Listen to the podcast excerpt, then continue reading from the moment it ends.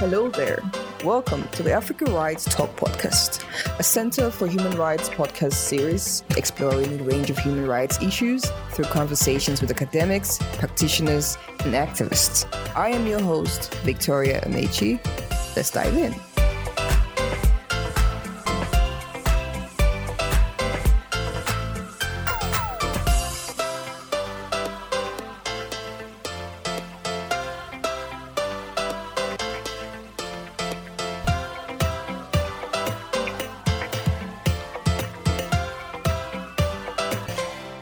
Welcome to the Africa Rights Talk podcast series organized by the Center for Human Rights, uh, University of Pretoria. My name is Jared Gekombe, and I'm your host for today. Uh, we are honored to host Commissioner Lawrence Mute.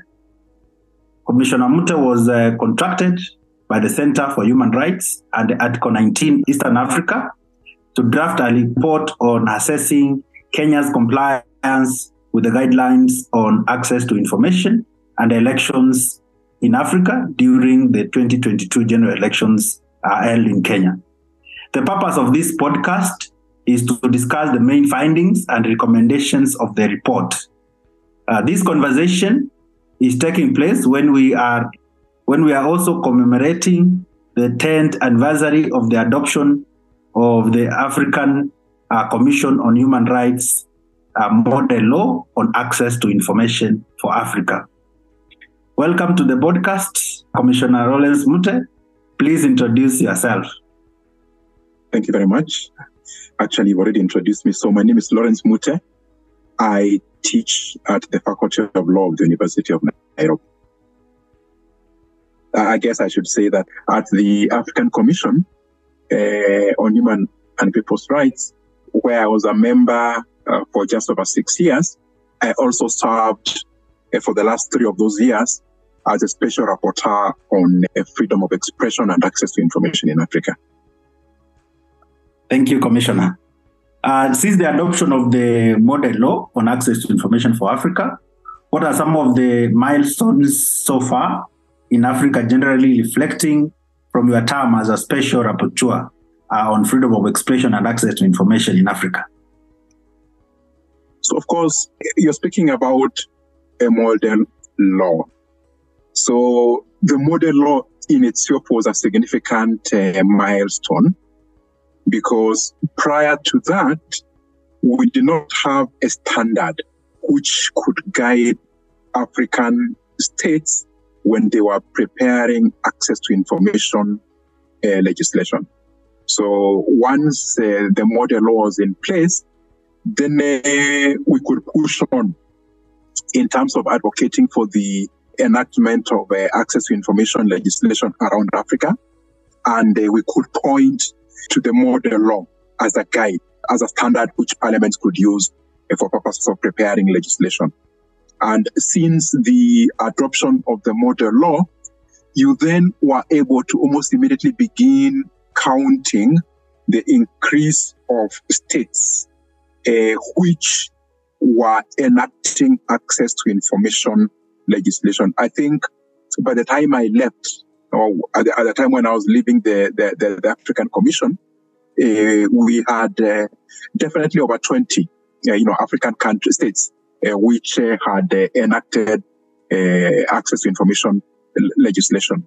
During my time as rapporteur, we also, from time to time, did undertake advocacy visits to different countries, and in some of those countries, we would use, and we used the standards which were established in the, in the model law to assess the relevance, to assess the extent to which enacted legislation was actually being implemented. I remember we went to Nigeria for that purpose where we actually issued a report, which I think is still available online, providing guidance to the government of Nigeria on how they could ensure that their act uh, was more effective in terms of uh, what it did. Uh, we also undertook an advocacy visit to Namibia. And as a result of that, definitely not the only, we are not the only ones, but I think as a result of that, uh, the government then in due course also enacted legislation. Okay, thank you so much uh, for that. During your tenure as a special rapporteur, you finalized the process of developing the guidelines on access to information and elections in Africa, uh, which had been initiated by your predecessor. What was the motivation behind these guidelines and what do they entail? So the guidelines are an interesting uh, tool or instrument or device because the guidelines were focused on the intersection between access to information and participation and let's say political participation. So here you're looking at Article 9 of the African Charter, and you're also looking at Article 13 of the African Charter. And the idea was that the way elections happen could be made more efficient, more serving for the public if we ensured or if we provided guidance on how the tool of access to information could be utilized uh, to provide uh, more information to the public. So in terms of accountability, in terms of transparency. So when you look at the whole electoral period, uh, pre-election, post-election definitely, but also during polling day, there are a whole host of things that happen. And the challenge, a big challenge, particularly from an African perspective, is that a lot of what happens may not necessarily be known uh, to the public. So then the guidelines are saying that at one level, we and relevant institutions, including uh, election monitoring bodies, political parties, law enforcement, um, media, that all these extremely key players needed to proactively put out to the public certain information on elections or around elections. And of course, apart from putting that information out proactively, then there are other considerations which need to be uh, kept in mind to ensure the public are well in. Okay, thank you so much. The center has, has, has been assessing state compliance with the guidelines. And uh, during the recent elections in Kenya, you were appointed as a consultant in a joint initiative that was undertaken by the Center for Human Rights and Article 19 Eastern Africa and you drafted a report in which you assessed Kenya's compliance with the guidelines. Please provide uh, us with a, a, brief background to the study. Yes, indeed. We undertook a study uh, last year, and the study was undertaken around the 2022 general election here in Kenya. Uh, of course, the general election in itself was quite fascinating because it was always going to be a close run election because the competitors were extremely, you know, significant. So you had people on both sides, the two uh, political commissions, which turned out to be the key protagonists. And so then ensuring or assessing the extent to which information, the presence of information, or indeed the absence of information played a factor, one or the other, in ensuring that the elections were free and fair was an important thing to do. And so that's what we did. In the course of uh, a couple of months, uh, we undertook this study. We were assessing the performance of electoral stakeholders in the proactive disclosure of election related information as established in the guidelines. Uh, the guidelines on access to information and elections in Africa, which are the guidelines, as we've just said, that uh, the Commission adopted in 2017. And so we were looking at the election management bodies here. It's basically the Independent Election, Elections and Boundaries Commission, the Independent Electoral and Boundaries Commission, and also the, Registrar of Political Parties. We're also looking at uh, how uh, political parties were managing issues of information uh, law enforcement agencies, uh, political parties, civil society organizations, observers, election, election observers, also media, and also agencies or which regulate media. And so on the basis then of our assessments and looking at the different guidelines, we then made um, findings and we also made recommendations looking forward on what else needs to happen around uh, elections. Okay. In Kenya, what is the you know the access to information legal framework? Actually, I must say the legal framework is fairly robust here in Kenya. So remember, I at the beginning mentioned that there were many states around Africa which did not have access to information uh, legislation. Now, for Kenya, one has to begin with the, the constitution. And so you look at Article 35 of the constitution, which establishes a basic a framework within which access to information issues can be can be dealt with. So in there, you have the standard, the, the norms, the key norms. For example, guaranteeing every citizen the right of access to information, uh, which is held by the state.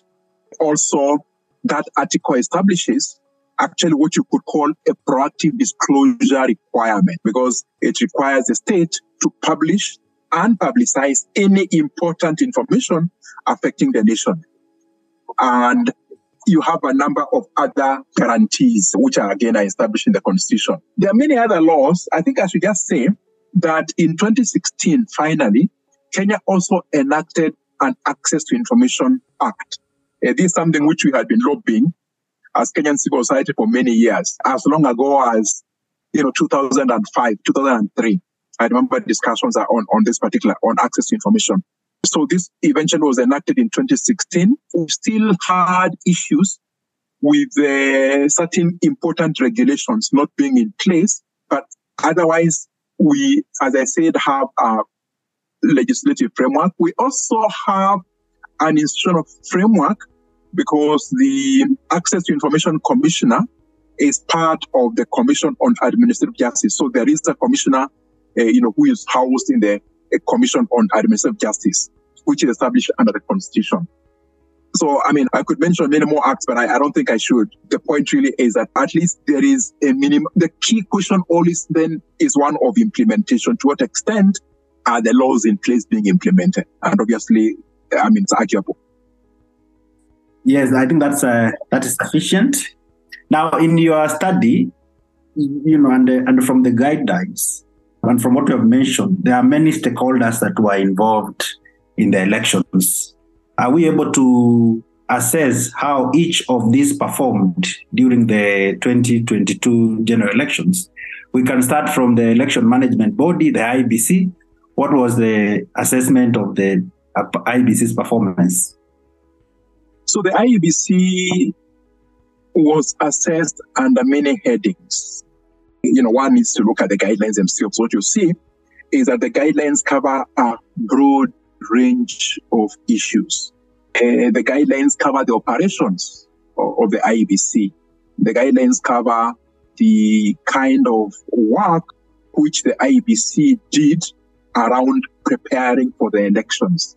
Also during elect- polling day and uh, after the polls. So I could not begin to give you a comprehensive picture.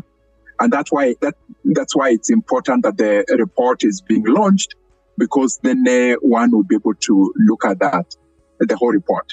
But just to say that the key, one of the key highlights around the IEBC is to say that a lot of information was actually provided proactively. So when you looked at the website of the commission, you found a lot of information at an operational level in terms of its operations, in terms of what it was doing around the elections. And the IEBC also, again, for example, would hold regular press briefings on, uh, you know, different issues. And sometimes the chairperson would speak to the country on particular issues. I think the question would be whether that was done in a sequence way or whether it was done in an ad hoc way. And then also whether the information, for example, which was set out uh, on the website, um, was configured in a way that would be easily understandable, easily accessible to the public. So in the study, we make findings around that. Uh, you know, the fact that there are certain things which the IEBC could have done uh, better. And for example, one of the recommendations which we make is that the IEBC moving forward should create, keep, organize and maintain their records in a manner that facilitates access to information. For example, we are concerned that they ensure that platforms, the platforms on which they disseminate information, including their websites, their social media platforms, are accessible uh, to everybody. Uh, you know, in, including, uh, you know, people who or groups which are marginalized. So again, here we, for example, would be talking about people with disabilities. Also, one of the recommendations which we make is that the IEBC should adopt and implement flexible proactive disclosure arrangements that enable access to information without the need for individual applications. As I said, there was a lot of material which was there, but still there were gaps which we identified. And so then that would mean that you'd have then to apply to the IEBC and you did not necessarily always know that you are going to uh, uh, get a, a, feedback from the IEBC. Again, speaking about the IEBC, there was a lot of information around things like budgets, the kinds of budgets which they had, which the, the, and the difficulties they were encountering in terms of budgets. But again, you never quite got the sense that you had the full uh, picture. And that's why, again, one of our other recommendations is that the IEBC moving forward needs to ensure that it is providing proactively accurate and updated information on their budgets and also again on their sources of funding. Perhaps I can give you an example now looking at the office of the registrar of political parties, where one of our findings and therefore recommendations was the need for the ORPP to provide details of applications made by political parties uh, for registration as participants in the electoral process. Now, you may think that's a small thing. So what happened was ultimately you could see that these were the number of political parties which had applied successfully. But you would not necessarily know how many political parties may have applied and for whatever reasons, then they were declined, you know, their application. So that sort of information again needed to be out there on the face of the record. Around the elections themselves, so the pre-election period, again, lots of information provided by the IEBC, but there are certain important information which you wouldn't know, you didn't have. So, for example, just think about we had diaspora voting. Diaspora voting. So there are people uh, from the diaspora uh, who could vote in a number of listed countries. So that was good. There was a number of clear listed countries, I think over just over 10, uh, where one could vote uh, in the diaspora. But it was never quite made clear, for example, how votes, the ballots, the ballot boxes from the diaspora would be stored. So the storage, the security of the ballot boxes uh, of diaspora voters uh, until the general count itself. So how would those be stored? Information such as that would be important because you never know. They could actually make the difference, uh, particularly depending on uh, how competitive the, the presidential election was because they could only, the diaspora could only vote in the presidential election. So I do not try to go through the whole, the seven or so sectors. What I would say is that in overall terms, the sense we got from the study was that there was a conscious effort to provide information by the IEBC, by law enforcement agencies, even by regulatory agencies. But um, nonetheless, there were significant gaps. And so moving forward, it is important that uh, then on the basis of the substantive report and the findings and the recommendations which we make or which we have made, that uh, then necessary changes get made so that uh, we can have better elections in future. Thank you for that. A follow-up question. I think one of the outstanding issues from the elections was the fallout of the commissioners. And one of the issues they were raising was that even when ballot papers arrived in Kenya, they were not aware are you able to comment on that? Yes. So for the methodology of our study, we used a lot of secondary sources. And so indeed the report includes uh, secondary sources even before the polls themselves or before the fallout. Which actually noted that there were certain surprises that were happening uh, during that, uh, that, that period. So there were occasions, as we have recorded in the report, when, uh, for example, uh, some commissioners would indicate that certain things had happened, uh, which they did not know about. But I said that we were able to pick from secondary sources. So when then commissioners made that claim, it wasn't very surprising because it's something which we had caught in the secondary material. Maybe you have mentioned about the ORPP, the Registrar of Political mm. Parties, mm. as one of the uh, regulatory bodies. Mm. Uh, maybe are you able to comment about the election observers and maybe the civil society, their performance in these uh, elections? So, if we speak about civil society, what we found was that quite quickly, civil society established networks to observe or monitor the election. And in fact, I should say, I'm saying quick, quite quickly established network. Uh, actually, a lot of those networks have been in place for a long time. So, for example, if you look at ELOG, the election uh, observation group, that actually has been operational for the last over 10 years. And so, what I think is significant is that one has to distinguish between election monitoring and poll observation. And Kenyan civil society is clear that what you need to do is election monitoring, which means that over a period of time, sometimes as many as a couple of years, you're actually looking at the preparations for the elections. And as you go into the pre electoral period, you're not simply aiming to report what you find for purposes of observation.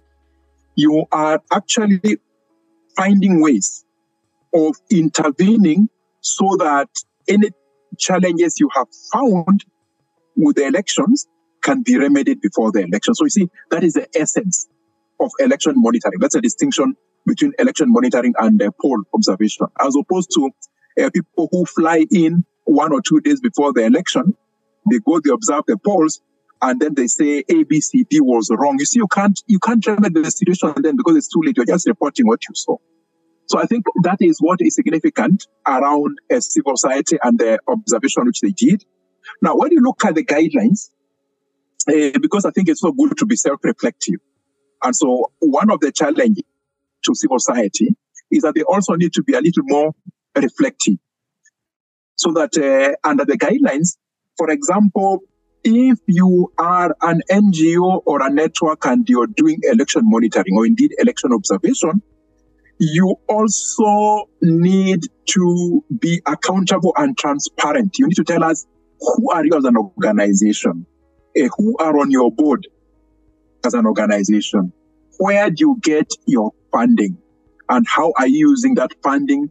Has the funding been audited, etc., etc. And so we did make findings in that regard. There were some NGOs which were fairly uh, accountable and transparent, but we also did find that there are some others who did not um, proactively uh, provide the information which then would be required under the under the guidelines. To take you back to the political parties as the key players in the elections, how do you assess their performance in terms of disclosing information? You know, uh, political parties ultimately are vehicles which are constructed for purposes of winning elections. At, at least that's how you'd see them here in Kenya.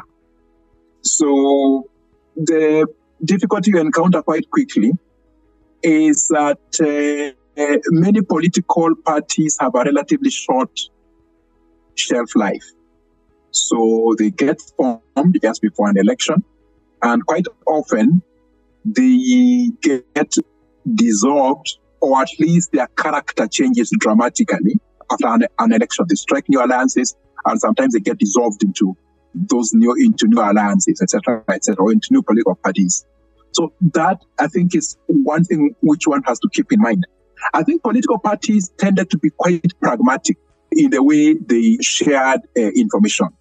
So what you had were political parties, usually with a level of website and providing certain information uh, on the websites, but also quite pragmatically, specifically declining to provide other information. So when you look at the guidelines, one of the requirements is that actually political parties should provide lists of party agents, people who are going to campaign for them.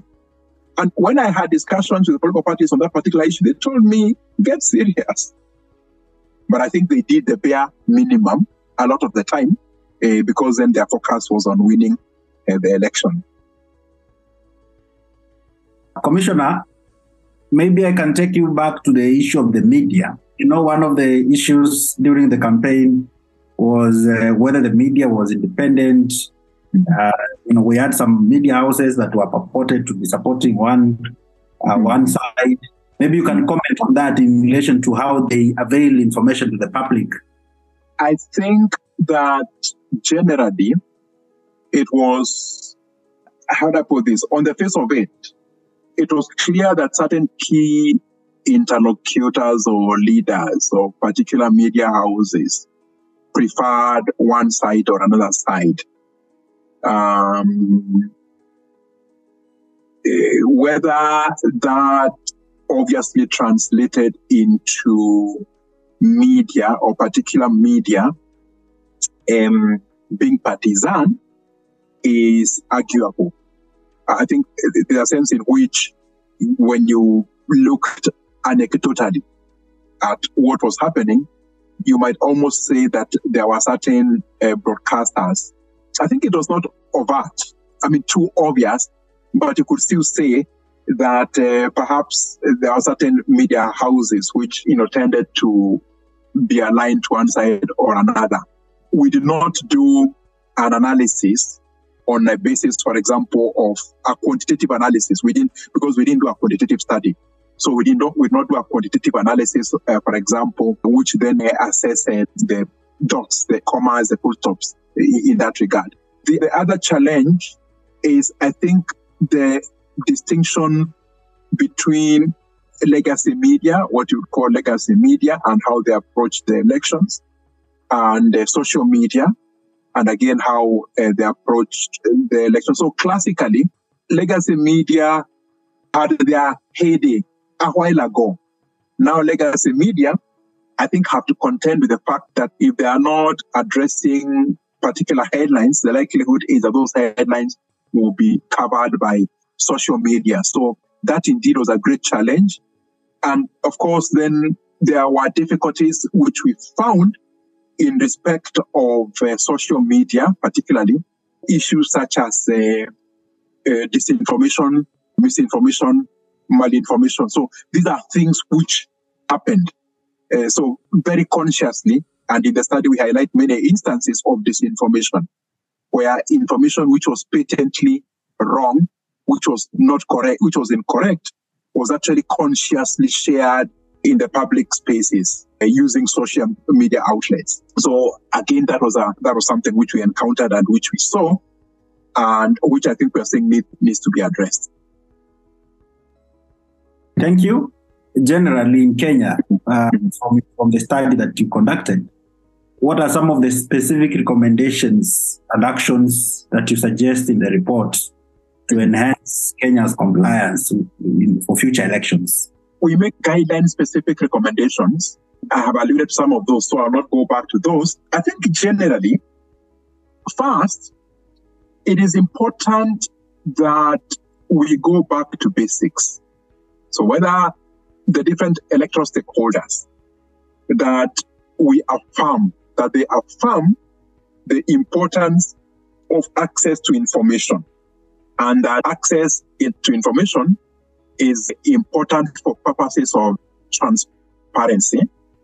But you know, transparency without accountability is neither here nor there. So it's about transparency and then also you merge, you mesh that into questions of accountability. And remember, obligations around access to information are normative. Uh, they are by law. So it's not just about, uh, you know, encouraging or persuading. So whether it's the IEBC or the ORPP, or indeed the appointing authority, the president and parliament, that needs to be uppermost. The number two, I think that even as the IEBC and others are preparing for future elections, there needs to be conscious conversations around access to information, and the guidelines therefore can be an important and essential are an essential tool for that purpose. So it's important that IEBC and others um, speak about the guidelines. It's important that all players, because the state, Kenya, has an obligation, for example, to disseminate the guidelines. That again, these guidelines are disseminated, uh, that conversations happen around that uh, for purposes of preparing for the future.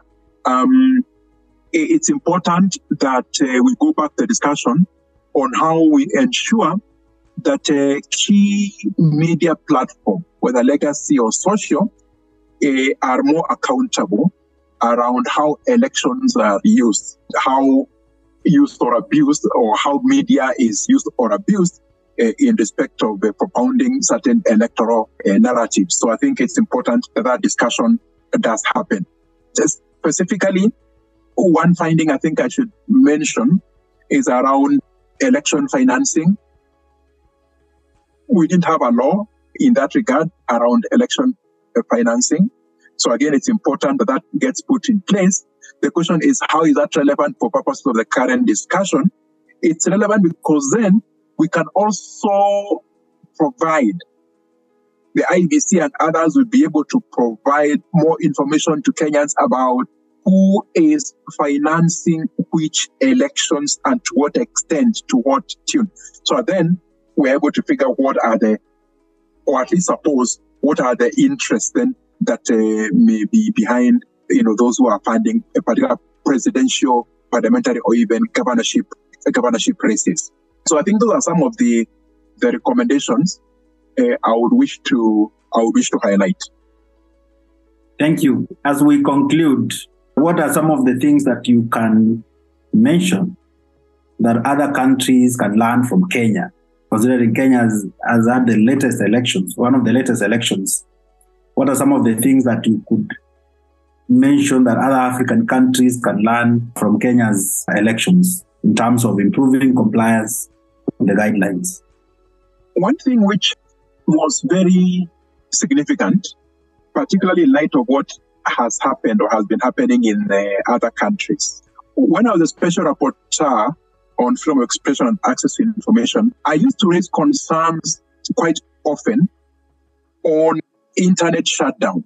You know, sometimes during elections, they shut them down completely or they throttle them. They do all manner of things to slow down the internet so that then the electorate, the public generally will not be able to communicate or communicate effectively.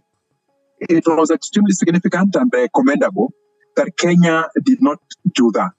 So throughout the elections period, the polls period, we would not have conscious shutdowns of the internet. So that is commendable. That was extremely commendable.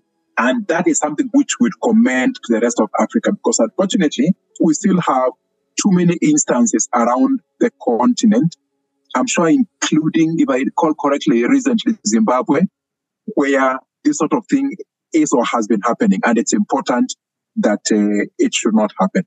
Remember, the best way of managing potential conflict is by ensuring continuous information flow. The moment you shut down channels of information, what you then do is you allow false narratives to spread. And when you shut down the internet, even then when you want to countermand false narratives, you can't because you shut down the media which you would have used to communicate your messages. So I think it's really important that this happens. I asked uh, the Zimbabwean minister when he came to present his state report at the African Commission in 2019 or 2020, you should not use a hammer to kill a mosquito. So if you think that the content on the internet or in social media might include some content which is false, then you need to address that as opposed to then shutting down the whole. That doesn't make sense. And in any case, it's uh, unlawful because it's not allowed under the African Charter. Thank you. Thank you, Commissioner. I can give you a few minutes to say your concluding remarks. I obviously look forward to the launch, uh, which is happening uh, next week. I believe that the center, and I should commend the center and also Article 19 for their work on Kenya. And uh, I believe that uh, more studies like this will be happening uh, in countries where elections are taking place. And I think it's important that uh, we disseminate the guidelines around Africa more proactively. So I would call on all who are involved to do that because I think the guidelines are useful tool for purposes of ensuring that elections are transparent and accountable. Thank you. With those remarks, Commissioner, we have come to the end of the podcast. I want to thank you for the opportunity to once again share with us your thoughts and uh, for joining us in this uh, podcast, which has really enriched our understanding of the issues dealing with access to information and elections in Africa and gender in the context of Kenya, where you did the study. So thank you so much, Commissioner. That marks the end of this podcast. Uh, thank you so much. Thank you. Asante. You have just listened to the Africa Rights Talk podcast. I hope you've enjoyed this episode. Do not forget to subscribe to our YouTube channels, social media platforms such as Twitter and Instagram. Thank you for listening.